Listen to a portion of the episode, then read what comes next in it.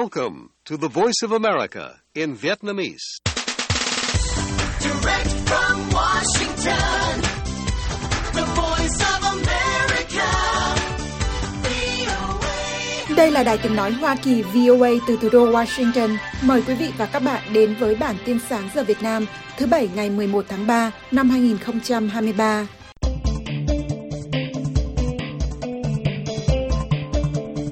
Tập Cận Bình đã giành được nhiệm kỳ Chủ tịch Trung Quốc lần thứ ba, điều chưa có tiền lệ, tại kỳ họp Quốc hội đang diễn ra để thắt chặt quyền lực ở nền kinh tế lớn thứ hai thế giới. Khi nhậm chức, ông Tập tuyên thệ trung thành với hiến pháp.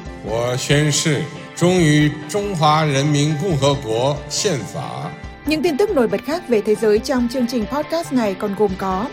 cảnh báo qua lại giữa lực lượng Trung Quốc và Philippines ở Trường Sa, các nhà cung cấp cho nhà sản xuất chip hàng đầu thế giới muốn xây dựng nhà máy ở Đông Nam Á, xả súng ở Đức khiến 7 người thiệt mạng. Nga nói đang theo dõi tình hình Georgia với sự quan tâm và lo ngại khiêu khích. Lãnh đạo Mỹ, Úc và Anh sắp gặp nhau để công bố chi tiết về thỏa thuận tàu ngầm AUKUS. Mời quý vị và các bạn chờ nghe.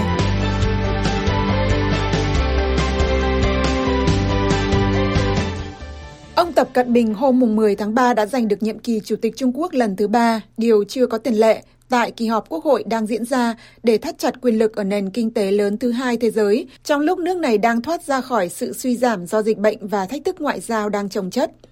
Gần 3.000 đại biểu Quốc hội nghị gật của Trung Quốc tại Đại hội đại biểu Nhân dân Toàn quốc Trung Quốc đã nhất trí bầu cho ông Tập 69 tuổi tại Đại lễ đường Nhân dân và ông Tập là ứng cử viên duy nhất.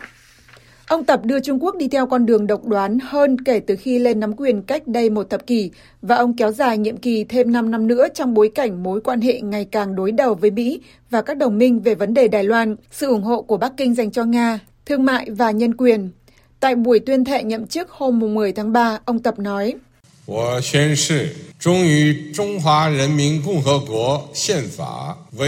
Tôi cam kết trung thành với Hiến pháp nước Cộng hòa Nhân dân Trung Hoa, bảo vệ thẩm quyền của hiến pháp, thực hiện các nghĩa vụ pháp lý của mình, trung thành với đất nước và nhân dân.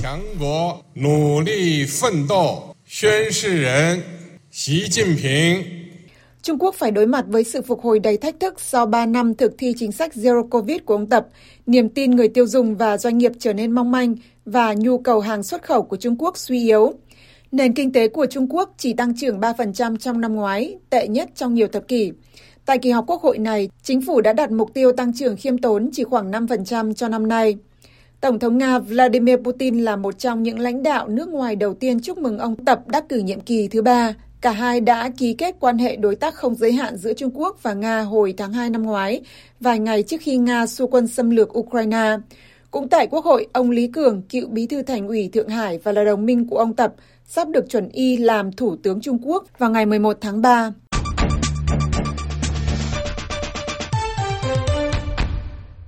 Khi một máy bay của lực lượng tuần duyên Philippines bay qua quần đảo Trường Sa có tranh chấp ở Biển Đông hôm mùng 9 tháng 3, một cảnh báo được phát qua sóng radio yêu cầu họ rời khỏi lãnh thổ Trung Quốc ngay lập tức.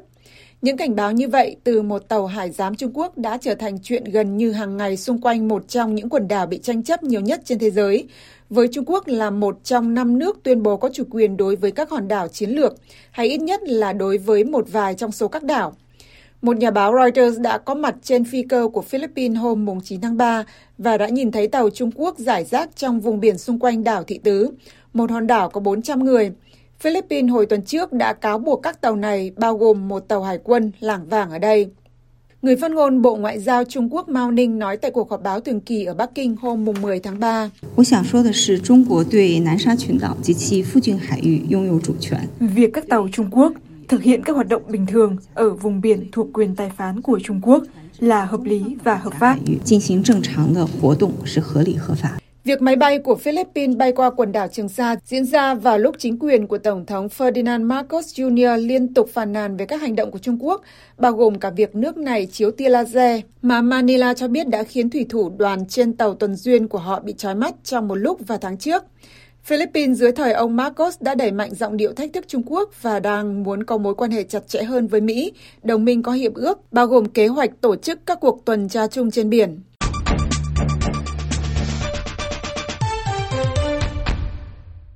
Các nhà cung cấp cho hãng thiết bị sản xuất chip khổng lồ của Hà Lan ASML đang nghiên cứu xây dựng các nhà máy ở Đông Nam Á thay vì ở Trung Quốc trong bối cảnh căng thẳng chính trị giữa Bắc Kinh và phương Tây dâng cao, theo hai nguồn tin và tài liệu mà Reuters có được. Các quan chức của hàng chục công ty công nghệ sẽ đến thăm Việt Nam, Malaysia và Singapore vào tuần tới, theo một ghi chú từ cơ quan phát triển Brabant của Hà Lan, vốn tham gia tổ chức chuyến đi. Phần lớn các công ty tham gia chuyến đi này vì họ đang xem xét mở rộng hay thiết lập các địa điểm sản xuất ở Việt Nam hoặc Malaysia, theo ghi chú do cơ quan phát triển Brabant cùng với Brainport Industries tổ chức đại diện cho 200 công ty sản xuất công nghệ cao có trụ sở gần thành phố Eindhoven của Hà Lan, soạn thảo cho biết. Việc đầu tư tiềm năng này nằm trong chiến lược dài hạn bao quát hơn nhằm giảm tiếp xúc với Trung Quốc, theo hai người nắm rõ kế hoạch này nói với Reuters. Chính phủ Hà Lan chưa bao giờ cấp phép cho ASML bán các máy móc tiên tiến nhất của mình cho khách hàng ở Trung Quốc sau khi Washington gây áp lực. Mỹ đang muốn làm suy yếu khả năng của Trung Quốc tự sản xuất chip máy tính tiên tiến và làm chậm đà phát triển quân sự của Bắc Kinh. Chính phủ Hà Lan hôm 8 tháng 3 đã công bố các hạn chế xuất khẩu mới ảnh hưởng đến loạt thiết bị in chip tốt thứ hai của SML, vốn có thể khiến Trung Quốc trả đũa.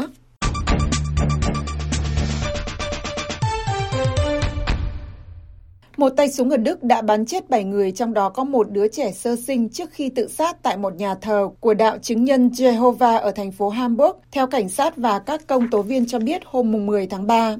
Tay súng 35 tuổi, công dân Đức và là cựu tín đồ chứng nhân Jehovah đã dùng khẩu súng lục bán tự động mà ông đã sở hữu hợp pháp kể từ tháng 12 trong vụ xả súng vào tối ngày 9 tháng 3, một công tố viên bang Hamburg cho biết trong một báo cáo chung với cảnh sát. Các nạn nhân bao gồm 4 người đàn ông và hai phụ nữ và bé gái chưa sinh, công tố viên cho biết. Cảnh sát Hamburg cho biết người mẹ còn sống sót. Giới hữu trách nói vẫn chưa biết động cơ vụ xả súng, nhưng họ đã loại trừ lý do chính trị. Cảnh sát đột kích căn hộ tay súng sau vụ xả súng đã tìm thấy 15 băng đạn. Người đứng đầu cảnh sát Hamburg, ông Ralph Meyer, nói tại buổi họp báo hôm 10 tháng 3 rằng đây không phải là một hành động khủng bố và hồi tháng 1 họ đã nhận được những cảnh báo về nghi phạm có danh tính là Philip F. Die anonyme Person brachte in dem Schreiben die Auffassung zum Ausdruck, dass Người ẩn danh nói trong bức thư rằng Philip F có thể bị bệnh tâm thần, mà như theo người này nói là không được chẩn đoán y tế vì Philip F sẽ không tìm cách điều trị y tế. Philip F được cho là luôn có một sự tức giận đối với những người theo tôn giáo, đặc biệt đối với những người theo môn phái chứng nhân Jehovah và người chủ cũ của ông ta. und seinem ehemaligen Arbeitgeber. Các quan chức cho biết khoảng 50 tín đồ đã có mặt tại buổi lễ ở nhà thờ của đạo chứng nhân Jehovah ở quận Amsterdam khi vụ nổ súng xảy ra. Khi cảnh sát đến, kẻ xả súng đã chạy lên tầng trên và tự bắn mình.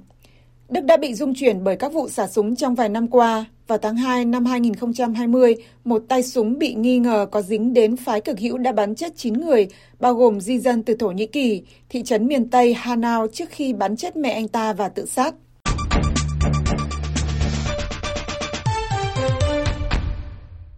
Nga ngày 10 tháng 3 nói đang theo dõi các sự kiện ở Georgia với sự quan tâm lớn và cho rằng Hoa Kỳ đang khuấy động tình cảm chống Nga ở đó mà không cung cấp bằng chứng. Phát ngôn viên Điện Kremlin Dmitry Peskov đã phát biểu như vậy sau khi Quốc hội Georgia, sau ba đêm biểu tình, đã bỏ một dự thảo luật tương tự như luật đặc khu nước ngoài mà Nga đã sử dụng để đàn áp đối thủ trong thập niên qua. Ông Peskov nhắc lại rằng Moscow không liên quan gì đến tình hình ở Georgia, nhưng nói rằng điều quan trọng là Tổng thống Georgia Salome Zhubrabichvili đã đến Hoa Kỳ trong tuần này.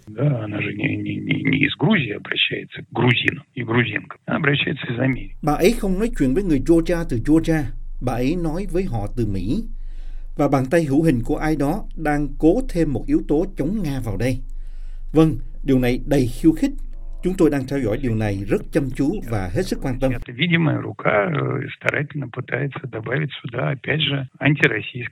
Sau khi Ngoại trưởng Trung Quốc nói bàn tay vô hình đang kéo dài cuộc xung đột ở Ukraine, phát ngôn viên Điện Kremlin cho biết bàn tay được nhắc đến rõ ràng là của Washington. Nga từ lâu đã cáo buộc Mỹ kích động các cuộc cách mạng ở các nước láng giềng mà nước này coi là phạm vi ảnh hưởng của mình. Nga đã tìm cách biện minh cho việc gửi hàng chục nghìn quân vào Ukraine như một động thái cần thiết để tự vệ khỏi sự xâm lược của phương Tây, điều mà Kiev và phương Tây bác bỏ như một cái cớ sai lầm cho cuộc chiến tranh xâm lược của đế quốc.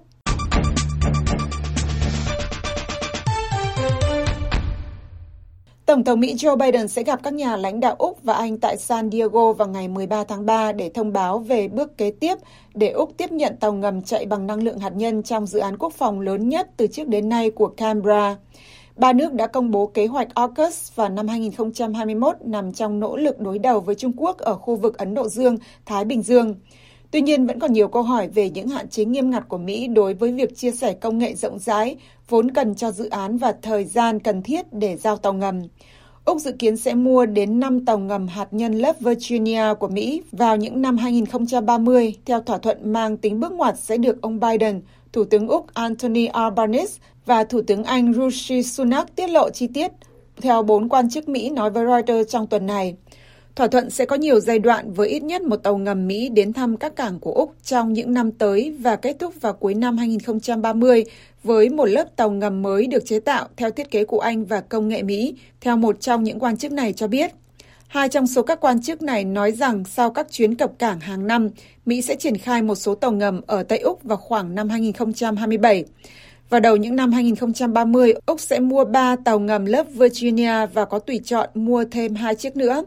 Trung Quốc lên án nỗ lực của ba nước vốn đang tìm cách kiềm chế việc họ xây dựng lực lượng, gây áp lực lên Đài Loan và các hành động diễu võ dương ngoài ngày càng nhiều ở Biển Đông.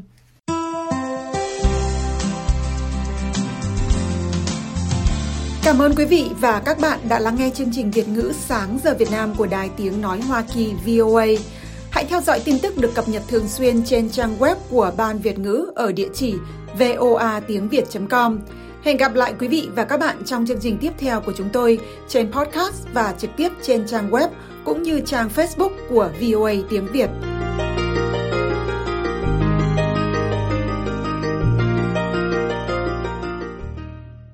This program has come to you from the Voice of America, Washington.